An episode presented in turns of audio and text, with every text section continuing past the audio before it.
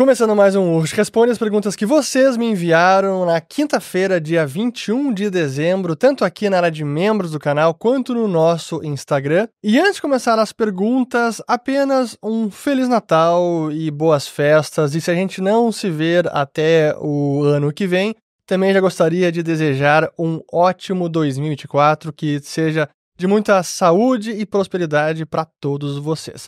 Pois bem, primeira pergunta aqui do Maurício.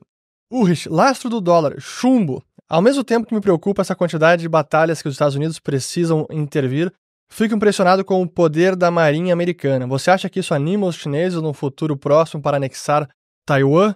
Um grande abraço e Feliz Natal para você e sua família. Obrigado da mesma forma. Essa é é uma pergunta interessante, até depois, se a produção puder colocar no vídeo, que foi um tweet que eu fiz em cima de um vídeo, que acho que é do Exército Americano da Marinha, e, assim, é realmente é impressionante o poderio bélico dos Estados Unidos. E eu tuitei em cima desse vídeo falando que o lastro do dólar é o chumbo. Isso quer dizer a força militar dos Estados Unidos. E a verdade é que isso é até paradoxal, como alguém até comentou no tweet, porque, por um lado, sim que isso traz força para o dólar, é algo que mantém, que sustenta o dólar no mundo, porque hoje os Estados Unidos tem bases militares no mundo inteiro, são milhares de bases na Península Arábica, no Oriente Médio, no Japão, na Alemanha, na Europa, na África, assim, em várias ilhas, assim, é no mundo inteiro. E isso também dá uma, uma segurança para a moeda americana, ou é aquela a segurança da ameaça da força. A Arábia Saudita quer deixar de usar o dólar agora e negociar apenas em yuan, vamos fazer o petro yuan, é isso mesmo? Então tá. Estados Unidos com um monte de bases militares lá vai simplesmente assistir isso parado e o dólar ser destronado pelo renminbi, não é tão simples. Então, por esse, por essa ótica, o lastro do dólar é o chumbo, é o ferro, é a força militar. Porém, isso também é uma fraqueza da moeda americana no longo prazo, porque é justamente está aí justamente uma das deficiências do dólar, uma de suas vulnerabilidades, porque os Estados Unidos acabam imprimindo dinheiro, depreciando o poder de compra da moeda americana, para financiar um Estado já bem mais intrusivo e todo esse aparato militar no mundo inteiro. Então, isso onera o Tesouro Americano, que precisa emitir mais dívida, isso traz mais gasto público, mais déficit fiscal, então acaba minando a força do dólar. Então, é paradoxal porque no curto prazo é algo que ajuda a sustentar a moeda americana e manter essa hegemonia no sistema financeiro mundial. Mas a longo prazo também está aí uma de suas fraquezas. Bom, e sobre Taiwan, é claro que a, a presença militar americana, e não apenas americana, mas em toda ali no Sudeste Asiático, no Mar do Sul da China, com os aliados, com o Japão, exerce algum poder de dissuasão na China. Vai ser para sempre? Não sei, espero que seja. Aqui do podcast Marcos Tomazoni. Com juros em queda no Brasil, 2024 será um bom ano para quem quer investir em fundos imobiliários? Uma coisa é olhar a, a valorização da cota e outra é o rendimento. É preciso olhar os fundos pelas duas vias. E falando da classe em si, o que está cotado em bolsa é possível que se valorize caso a taxa de juros caia mais. Mas a questão é o quanto mais ela vai cair. O fundo imobiliário, assim como ações, tem muito mais influência da taxa de juro real de longo prazo. Então seria mais uma NTNB longa para entender para onde vão os, os fundos imobiliários e ações, não apenas a taxa Selic. Taxa Selic influencia a taxa longa? Sem dúvida, mas não é a única determinante dessa variável. Mas num, no momento que a gente está de possível queda de juros no mundo e no Brasil, eu diria que pode performar bem, mas uh, não, não olhem apenas a cota, entendam e façam até análise de cada fundo. Está bem precificado, tem algum desconto, vale a pena entrar. Às vezes, às vezes não. Com frequência surgem oportunidades no mercado. Aqui do de YouTube. A subida recente da bolsa brasileira é voo de galinha? Não consigo ver tal cenário sendo sustentado pelas políticas macroeconômicas do atual governo. Eu também não consigo, e por isso eu reitero: emergente tem hora para entrar, tem hora para sair. A hora para entrar no Brasil foi agora nesse ano, foi no ano passado que os papéis estavam ainda mais descontados. Já batemos o topo histórico, acima de 131 mil pontos.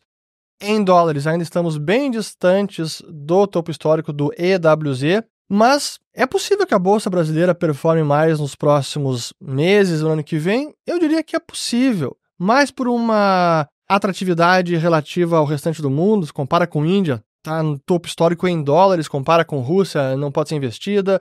China também está com uma situação não tão positiva em termos de perspectiva da economia, do mercado de ações. Então o Brasil acaba se destacando porque o mundo também piorou e porque aqui eu sempre trago esse ponto, por mais que o governo seja um governo gastador e quer gastar mais e não tem tanta preocupação com responsabilidade fiscal, há algum freio.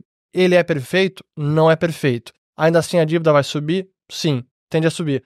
O déficit possivelmente será maior no que vem? Sim, possivelmente será maior. Mas isso não coloca o Brasil automaticamente numa situação de Argentina ou Venezuela. Então não é um descontrole fiscal extremo, ponto de, em 2024, desarranjar o país por completo. Não é assim que funciona. Mas a pergunta, como diz aqui, bom, no longo prazo, eu não tenho confiança com essas políticas. Pelo contrário, eu entendo que essas políticas vão minar o potencial de, longo, de crescimento da economia brasileira. Temos problemas de demografia, problemas de produtividade, só o agro que cresce em produtividade no Brasil. E essas políticas de mais intervenção, menos mercado, menos liberalização, possivelmente juros amarretada no ano que vem, não, mas em 2025, quando tivermos um novo presidente do Banco Central, e com o fiscal que será um problema constante. Eu não tenho nenhuma confiança que o Brasil está entrando num novo ciclo de crescimento de longo prazo. É voo de galinha, é a mediocridade característica da nossa economia, e eu não faria nenhuma previsão em, em outra direção. Se melhorar, excelente, mas eu não contaria com isso. Aqui do Davi Almeida. Por que o Standard Poor's levou a nota do Brasil para BB? Vi muitas notícias do governo se gabando sobre a elevação da nota, mas efetivamente o que vai mudar com isso no futuro? Por que o S&P ficou mais otimista com essa mudança? O Brasil vinha numa situação de arrumação do fiscal, começou com Bolsonaro Guedes, aí veio pandemia, desarranjou por completo, gastos, PECs kamikaze, aí depois a PEC do estouro, já com o Lula eleito, Houve um desequilíbrio fiscal provocado pela pandemia, pelas exigências, e agora por conta da nova visão econômica da atual administração que quer gastar mais. Ainda assim, temos um marco fiscal ruim, mas é algum controle. Reforma tributária foi aprovada, mas muitas incertezas ainda. A transição vai demorar 10 anos, difícil saber como isso vai afetar de fato a economia. Esperamos que ela seja melhorada nos próximos anos, ela pode inclusive ser piorada, então ainda tem muitas incertezas, muita coisa depende de lei complementar, pró as próprias alíquotas efetivas do novo imposto do IVA dual. Mas olhando de uma ótica assim de, de mais distante da nossa economia, de quem vê as grandes variáveis, a dívida não destrambelhou, o Banco Central não teve a sua autonomia minada, ele está sendo relativamente independente, manteve juros elevados, agora está caindo, inflação está controlada, o fiscal está pior, mas não destrambelhou por completo, não em D0. Então, quando as agências analisam toda essa situação, saindo da grande conjuntura delicada que foi a pandemia ou pós-pandemia, olha agora, bom, realmente o Brasil, que tinha até algumas previsões de estar numa situação muito mais complicada, não foi, então melhorou, nota positiva, e está tendo freios institucionais à gastança desenfreada, então o Brasil está melhor. Isso é uma avaliação sobre a situação fiscal brasileira que embasa as elevações de classificação de risco dessas agências. E por sinal, eu fiz um vídeo já tem alguns meses quando a FIT também fez uma revisão da nota brasileira, eles elencaram tudo ali. O que o governo tentou fazer que seria ruim e que não passou, aquilo foi positivo, então as instituições no Brasil estão impedindo o descalabro das contas públicas, por mais que o governo executivo queira. Passaram o marco fiscal, agora a reforma tributária. Então, a parte mais radical do discurso, da retórica do Lula, por exemplo, de minar a independência do Banco Central, isso não está avançando, não tem adesão no Congresso e as agências enxergam isso como positivo, e é positivo, portanto, revisam a nota. Porém, aí vem a crítica sobre as agências de risco, que é a gente não deve se basear apenas nessas avaliações, até porque as agências em geral, Standard Poor's, Moody's e Fitch, via de regra, elas vêm a reboque do mercado e elas são bem atrasadas. Dificilmente elas vão revisar a nota de alguém que está prestes a quebrar antes da empresa quebrar. A gente teve casos gritantes de erros de avaliação de todas as três agências. Na crise imobiliária americana de 2008, várias hipotecas ou mortgage-backed securities, ativos lastreados em hipotecas, que eram lixo e foram consideradas AAA, AAA, grau de investimento. Grécia, que praticamente quebrou em 2011, até a véspera da crise, a Grécia era AAA e foi do AAA para praticamente default, calote. E as agências todas não viram isso. Recentemente, agora, nesse ano, com os bancos americanos que quebraram, Silicon Valley Bank, First uh, Republic Bank, o Signature Bank, vejam só esses bancos e eh, vejam as notas que eles tinham. Nenhum estava perto de quebrar e quebraram apesar da nota das agências. Então, são importantes agências? Sim mas não se fiem apenas nas agências. É importante uma análise independente do que está acontecendo no setor, país ou no ativo que você esteja investindo. Aqui do Givago. O que seria necessário para a dívida americana colapsar? Precisaria haver um descontrole completo, assim, completo mesmo e uma perda de confiança do restante do planeta na economia americana, no tesouro americano, na moeda americana. Não é fácil. A gente viu, depois de tudo que aconteceu, com crise 2008, com pandemia, com o Fed levando seu balanço para 9 trilhões de dólares, com a inflação disparando para quase 10%, foi 9,1% o topo histórico dos últimos 30, 40 anos da inflação nos Estados Unidos. E aí o Fed começou a subir juros para defender o valor do dólar, preservar a moeda americana e conseguiu Juro longo chegou a quase mais de 5%, o Treasury de 10 anos. E o mercado hoje ainda investe, está comprando dívida americana, apesar de todos os problemas fiscais de longo prazo que é, o Tesouro Americano tem e ninguém nega isso. Então, apesar do que aconteceu, ainda há credibilidade na moeda americana, especialmente quando se compara as alternativas. É o euro, é o iene, é a libra esterlina, é o franco suíço, é o yuan chinês. Então, ainda assim, o dólar é a camisa menos suja nesse campeonato. Falando de moedas nacionais apenas. É por esse motivo que muitos bancos centrais têm, seguem comprando bastante ouro, especialmente aqueles que estão sendo excluídos do sistema financeiro nacional pelo Ocidente. Aqui do Rogério Gonçalves, o choque Milley com suas medidas pode influir positivamente outros países da América Latina? Eu diria que sim, pode ter uma influência positiva, especialmente se as medidas forem aprovadas, forem adiante, todo mundo vivenciar, os argentinos experimentarem os frutos dessas medidas liberalizantes. Então é preciso esperar não apenas as medidas que foram divulgadas, mas que elas passem e realmente passem a funcionar. Não apenas sejam aprovadas, mas que elas passem a funcionar. Aqui do Gesiel. Imóveis aumentando rapidamente de preço com o governo russo distribuindo bilhões de dólares em empréstimos baratos a seus cidadãos para comprarem novas casas.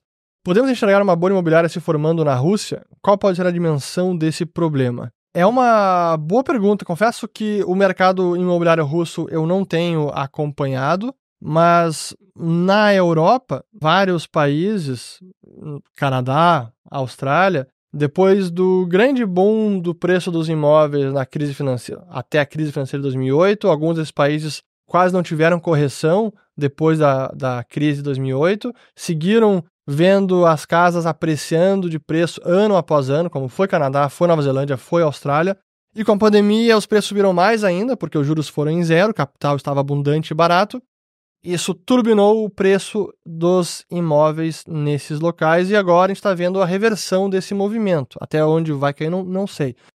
Mas a Rússia, eu confesso que eu seria precipitado da minha parte falar sobre o mercado imobiliário russo. Aqui do Peter Marx. Brasil subiu para a nona economia mundial. Como pode isso depois de um ano terrível? Ano terrível em que sentido? Sob quais critérios? É preciso qualificar isso. No caso da economia mundial, aqui é a medição de PIB absoluto, então o tamanho do PIB do país comparado com outras economias. O que, que foi bom para o Brasil nessa comparação esse ano? Primeiro, o dólar. O Brasil, o real se apreciou nesse ano, um pouquinho, então isso ajudou a nossa economia. E outra que perdeu posições é a economia da Rússia, que está ainda travando uma guerra com a Ucrânia e está sentindo os efeitos de financiar a guerra, os efeitos na sua economia, efeitos das sanções, enfim. Então a Rússia também perdeu posições e o Brasil subiu. Mas honestamente, esses rankings assim, para mim, isso não tem muita relevância, o direito não tem quase nenhuma relevância. O mais importante não é PIB absoluto, é PIB per capita. É o quanto que cada cabeça trabalhadora no Brasil está gerando de riqueza. Essa é a métrica e a comparação mais importante. E por essa métrica, o Brasil continua lá atrás, está realmente no meio para o fim da tabela. Então tem muita coisa que a gente precisa melhorar para que a gente produza mais riqueza, que cresça com sustentabilidade e que gere um maior padrão, elevação do padrão de vida para todos os cidadãos e não apenas o PIB em absoluto. Aqui do Marcelo, quais os maiores erros que já cometeu em sua vida e quais dicas para que nós os evitemos? Cara, essas perguntas pessoais assim é difícil. Um disclaimer aqui, hoje não fui eu que selecionei as perguntas, foi o pessoal da equipe, então eu tô lendo as perguntas pela primeira vez aqui que eu tô gravando. Normalmente eu olho as perguntas antes e depois eu gravo. Hoje nem fiz isso, liguei a câmera e comecei a gravar. Dá pra ver até que eu tô, hoje a gente tá no cenário aqui um pouco improvisado, aqui no escritório da Liberta Investimentos. Hoje dia 22 de dezembro, quase acabando a semana útil. Mas enfim, eu não sei dizer quais os maiores erros que eu já cometi na minha vida. Felizmente eu não tenho nenhum grande arrependimento em termos de decisões que eu tomei que foram equivocadas, que me levaram para um caminho ruim, e nesse, nesse sentido eu posso me considerar um, um cara de sorte. Mas, para mim, o, o meu grande arrependimento foi lá na época da adolescência e depois do colégio, não ter levado mais a sério jogar basquete. Eu jogava bem, quem jogou comigo sabe que eu jogava bem, arremesso dos três pontos. Pois é, foi o esporte que eu melhor joguei na minha vida e deveria ter ido mais a fundo e talvez por timidez, por falta de confiança, não sei, mas deveria ter jogado mais sério basquete, que era o que eu era meu esporte preferido, era apaixonado. Meu sonho de adolescência era ir para uma universidade nos Estados Unidos para jogar basquete para a universidade e ser draftado pela NBA. Não rolou. Por sinal, produção, coloca uma foto minha aí do Fernando Ur jogando no Houston Rockets. Aqui vamos lá, do Anderson Pajares. Penso que educação financeira deveria ser matéria de escola. O que você pensa sobre isso? Eu penso que educação financeira deve ser uma matéria ensinada para pessoas, mas não sei a partir de qual idade é o certo. Será que a criança, a partir de quantos anos? 5, 7, 10? Eu diria que é mais acima de 10, talvez de 12 do que antes disso. Antes disso, para mim, é a formação essencial, os pilares de ética, os pilares de a educação realmente básica, os valores e princípios que você passa para o seu filho, como ser uma pessoa boa, honesta, correta, justa. Isso é para mim é mais importante antes de educação financeira. Mas talvez a partir de uns 12, 13 anos, até se tiver algum educador financeiro especialista nisso, pode comentar aqui Gostaria de ter a, as respostas. Hoje, para mim, eu vejo dessa maneira. Meu filho está com 9, quase 10, minha filha está com 7. Não acho que é o momento de focar tanto em questões financeiras. Agora, não ter jamais uma matéria, uma classe, algum aprendizado aprofundado sobre, sobre assim, finanças básicas, isso é um erro. E a gente vê como, isso no Brasil, talvez em outros países, a gente vê a formação desde o ensino fundamental até faculdade e depois a gente vê cidadãos profissionais formados, alguns com pós-graduação, doutorado, pós-doutorado, e não sabem o básico sobre finanças, sobre contabilidade. A gente vê, especialmente em áreas é, da saúde, outras profissões que não têm isso nos currículos, acabam criando empresas, negócios ou consultórios, ou são profissionais liberais e não tem um mínimo de controle e gestão financeira. E é o básico. E muitas vezes, na maior parte das vezes, é o que acaba minando e levando um negócio à falência, é a falta de controle financeiro. Não é porque é um mau profissional, um médico ruim, um advogado ruim, é porque não sabe gerir o caixa da empresa. Aqui do Lucas Prosperif. Como a reforma tributária afetará o Brasil? Bom, eu comentei já na outra resposta. É cedo para dizer. Assim, o resumo da ópera, para mim, é: houve uma simplificação, eliminou-se principal, talvez, tributo ruim da nossa economia, mas não o único, que é o ICMS. Acabou-se com a cumulatividade, adicionou a cobrança no destino, então há melhoras. Porém, a redução de tributos foi menor do que inicialmente esperado. O, o, PL original era bem menor do que o que foi finalmente aprovado. Acabamos com um IVA, que era imposto único, que já virou imposto dual, então um IVA, imposto único de dois. Pois é. E tem muita coisa ainda incerta. Então, a gente está trocando um monstrengo conhecido e odiado por um potencial novo monstrengo ainda desconhecido. E como o período de transição ele é tão alongado, vai até 2033, muita coisa pode acontecer no meio do caminho. Então, eu gostaria de afirmar taxativamente que a reforma vai ser muito boa para a nossa economia. Não consigo fazer isso. Aqui do Luciano Rocha.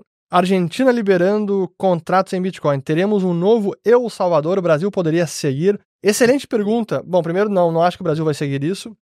Mas para mim, a Argentina tendo um caminho mais bacana ainda do, do que El Salvador, porque o que a Argentina fez nesse decretaço, né, o revogaço do Milei, foi permitir ampla liberdade na pactuação dos contratos, no que tange a moeda. Quer pactuar contrato em Bitcoin? Ótimo. Quer em dólares? Ótimo. Quer em pesos? Ótimo. Quer em bolívares venezuelanos? Ótimo. Quer em litros de leite, como a própria Diana Mondino, a chanceler argentina, tuitou? pode pactuar no que quiser. Agora, se pactuar nisso, depois não vai voltar atrás e exigir em dólares. Se pactou em bolívares, não vai exigir em dólares. Para mim, é, essa é a questão fundamental que eu sempre trago. Inclusive, esse é o último capítulo do meu livro. É o princípio de liberdade monetária. Liberdade de escolher moeda e liberdade de produzir moeda. Essa, para mim, é a parte mais importante e é isso que o Bitcoin, para mim, representa mas como eu defendo a liberdade de escolher, eu não defendo o Bitcoin por ser o Bitcoin, eu defendo a liberdade. Se as pessoas quiserem escolher o Bitcoin, excelente. Se não quiserem, não tem problema. A liberdade monetária é o principal e isso está sendo instituído pelo revogaço do Milley. Tomara que vá adiante. E por que, que é diferente de El Salvador? Porque El Salvador não apenas tornou o Bitcoin curso legal, então ele não trouxe o, o artifício da liberdade monetária, mas sim ele tornou o Bitcoin uma moeda de curso legal, mas ele obriga os comerciantes a aceitarem o pagamento em Bitcoin, por mais que eles tenham a faculdade de converter imediatamente em dólares. Não é o arranjo ideal. O ideal seria realmente quer aceitar? Ótimo, não quer? Não tem problema. Aqui do Walter. Vale a pena investir na Argentina agora, comprar pesos, por exemplo? Pesos eu diria que não. Eu ainda acredito que o peso possa ser substituído pelo dólar, mas é possível se não houver a dolarização, é possível que o peso, pelo menos, se houver uma reforma monetária que mantenha o peso como moeda de curso legal da Argentina, daqui para frente o peso, pelo menos, tenderia a se estabilizar de preço com outras moedas. Então, a taxa de câmbio não vai se depreciar como depreciou tanto nos últimos anos. Mas eu não acredito que o peso vá se apreciar de forma relevante numa eventual reforma monetária. Agora, comprar na Argentina Possivelmente. Será que já passou o, o, momento? Eu acho que não. Acho que a Argentina, se tudo o que foi divulgado agora, o que está por vir, consegue passar e a Argentina inicia esse essa reconstrução da sua economia, a Argentina pode bombar. Aqui do Thiago Eric. Você enxerga as altas taxas da rede Bitcoin como um problema? São um problema, sem dúvida, mas são um problema necessário, porque é o tipo de problema que vai suscitar a reação, a solução desse problema. É um pouco aquela a ideia dos economistas, especialmente da escola austríaca, não apenas eles, que a solução para preços altos é preços altos, porque é isso que vai estimular mais concorrência, mais ofertantes no mercado de determinado bem ou serviço, que tende a, a trazer uma oferta maior daquela mercadoria que vai pressionar o preço para baixo. Então, a solução para preço alto não é controle de preço, é liberar o mercado. Só que essa solução, e aí o problema da política, a solução para preços altos ela não é imediata. E é preciso saber como funciona a economia, como funciona o mercado, como funcionam as leis de oferta e demanda. Mas distorcer os sinais fundamentais transmitidos pelos preços, que é a escassez relativa de uma mercadoria, é a pior coisa que a política pode fazer. Por isso eu achei muito bacana o, uma das dos dispositivos que estão sendo cancelados, revogados na, agora nas medidas do Milley, porque ele falou que é proibido proibir, é proibido proibir os preços praticados livremente e acordados pelos cidadãos. Se o supermercado quiser cobrar três vezes mais pela carne, que cobre. Se do lado tiver outro supermercado que cobre a metade daquele preço, a clientela vai para esse mercado. Então, é menos intervenção, deixar que o mercado se ajuste, mas saber que esse ajuste ele não é imediato. Mas, no caso do Bitcoin, da mesma forma, as taxas são um problema? Claro que são. Mas a rede está sendo usada, ah, o fim que estão usando agora é para os ordinals ou é para porcaria. Tudo bem, mas é esse tipo de situação que vai levar ao incômodo, ao debate, à busca por alternativas, à busca por soluções que vai melhorar a rede no longo prazo de forma mais saudável e sustentável. Como já foi no passado. Então é assim que eu vejo. Aqui do Fernando, há diferenças entre a escola de Chicago e a austríaca? Há várias diferenças. A principal é metodológica, é realmente uma questão de é, epistemológica da Escola de Chicago e da Escola Austríaca. Os austríacos utilizam o individualismo metodológico, as questões econômicas, o estudo parte do indivíduo, da análise do indivíduo. Em termos de receituário, as conclusões são muito similares, em termos de o que se prescreve para políticas econômicas de países. Mas há uma grande divergência no que tange à moeda os monetaristas da escola de Chicago tendem a ser mais receptivos à intervenção e ao controle estatal da moeda, os austríacos não. É engraçado porque o, o livro do Milton Friedman, que até coloquei na, nesses stories com a caixinha de perguntas lá no Instagram, livre para escolher, free to choose. Free to choose, mas não a moeda. É livre para escolher, mas não é livre para escolher a moeda. Então ali para mim foi uma falha da escola de Chicago de Milton Friedman. Aqui a próxima do Lucas Assunção. Lula autorizou 16 bilhões para a Lei Rouanet, maior valor em 20 anos. Devo virar artista? Sem dúvida. Mas veja bem que tipo de arte que você vai produzir. Se for uma arte que possa ser considerada é, de direita, liberal, fascista, qualquer outra coisa que seja demonizada, aí você não vai receber esta verba. Mas assim, falando sério, isso apenas revela o que é prioridade da atual administração. Nenhuma surpresa quanto a isso. Que do Bruno Lopes. A aguardada crise parece que foi adiada. Será que o Fed conseguiu dar volta nesta vez? É possível. Ainda acredito que não é o cenário base. A recessão ainda está no horizonte pelos indicadores, não é porque eu coloquei a mão na bola de cristal. Opa, tem recessão. São indicadores. Vários analistas, casas de research, economistas que estudam ciclos econômicos há décadas chegam na mesma conclusão porque a teoria que embasa essa análise é relativamente. Há, há um consenso sobre como funcionam os ciclos da economia. Mas é possível que estejamos numa economia diferente, que a pandemia, as, todos os pacotes emergenciais mudaram tanto a força de trabalho, o trabalho remoto, as preferências dos consumidores, os indicadores variáveis econômicas foram tão distorcidas que talvez desta vez será diferente. É possível? Para mim não é o mais provável. Aqui do Oton MR. Renda fixa a 11,75% do Brasil ou 5,5% no ZEUA? Eu diria os dois. Nem apenas um, nem apenas outro, mas sim os dois. Acho que é o ideal. Aproveita os dois momentos. Aqui tinha mais alguma pergunta? Bem rápido agora. Acredita em um conflito mundial mesmo que sem uso de bombas atômicas em 2024? Sim, o conflito mundial que, além do que nós estamos vendo, cara, se a gente for ver, as coisas já estão escalando. Eu preciso fazer um vídeo sobre o que está acontecendo no Mar Vermelho por conta da escalada do conflito entre Israel e Gaza, na Palestina. Então, Ariel, por que você mudou de ideia quanto às reservas fracionárias? Porque eu fui estudar mais a fundo e percebi que as ideias que e teorias que embasavam a visão de que reservas fracionárias são fraude, essas teorias estavam equivocadas e encontrei a refutação por meio de argumentos e uma série de autores que criticavam esta visão dos 100% de reservas do meu querido professor Ressus Horta de Soto, e do Milley também, ele tem esse defeito, ele acredita que reservas fracionárias são fraude. Mas foi isso, e essa minha mudança de visão começou num colóquio no, do Liberty Fund em Rosário, na Argentina, em 2014, que esse era o tema principal. E, inclusive, lá estava o Nicolás Katianowski, que escreveu o livro sobre. foi o coautor do livro sobre dolarização, um plano para a Argentina, e vários outros economistas, muitos dos quais são amigos ou são constantemente retuitados pelo Javier Milei.